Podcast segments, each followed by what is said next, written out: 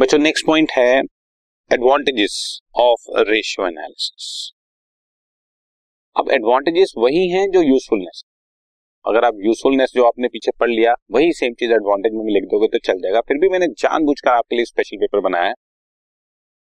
Useful in judging the operating efficiency वही same point useful for forecasting and budgeting same point useful in interfirm and interfirm comparison ये बच्चों दोनों inter और inter नज़र आ गए लेकिन ये एक्चुअली एक इंट्रा फॉर्म कर देते हैं इसको। इंट्रा फॉर्म ठीक है? इसके बाद useful in analysis of financial statements useful in simplifying accounting figure ये सारे सेम पॉइंट आपको नज़र आ रहे होंगे।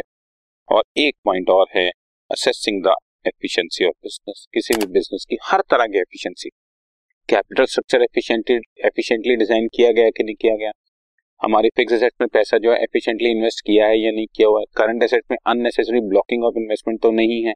करंट लाइब्रेरीज अननेसेसरी क्रिएटेड तो नहीं है। ये सब चीज़ों की भी प्रॉपर असेसिंग होती है और इस चीज़ की आ, आप समझें कि अगर समझदारी से किया गया काम हो तो उसको हम बोलते हैं एफिशिएंटली डिज़ाइन या एफिशिएंटली ड्रॉन बिज़नेस तो हम ऐसे केसेस को भी रेशियो एनालिसिस की हेल्प से चेक कर सकते हैं।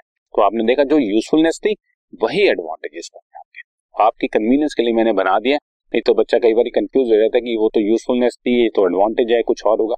मैंने जानबूझकर दो पेज बनाए हैं, ताकि आपको लगे कि ये सेम पॉइंट है। ठीक है?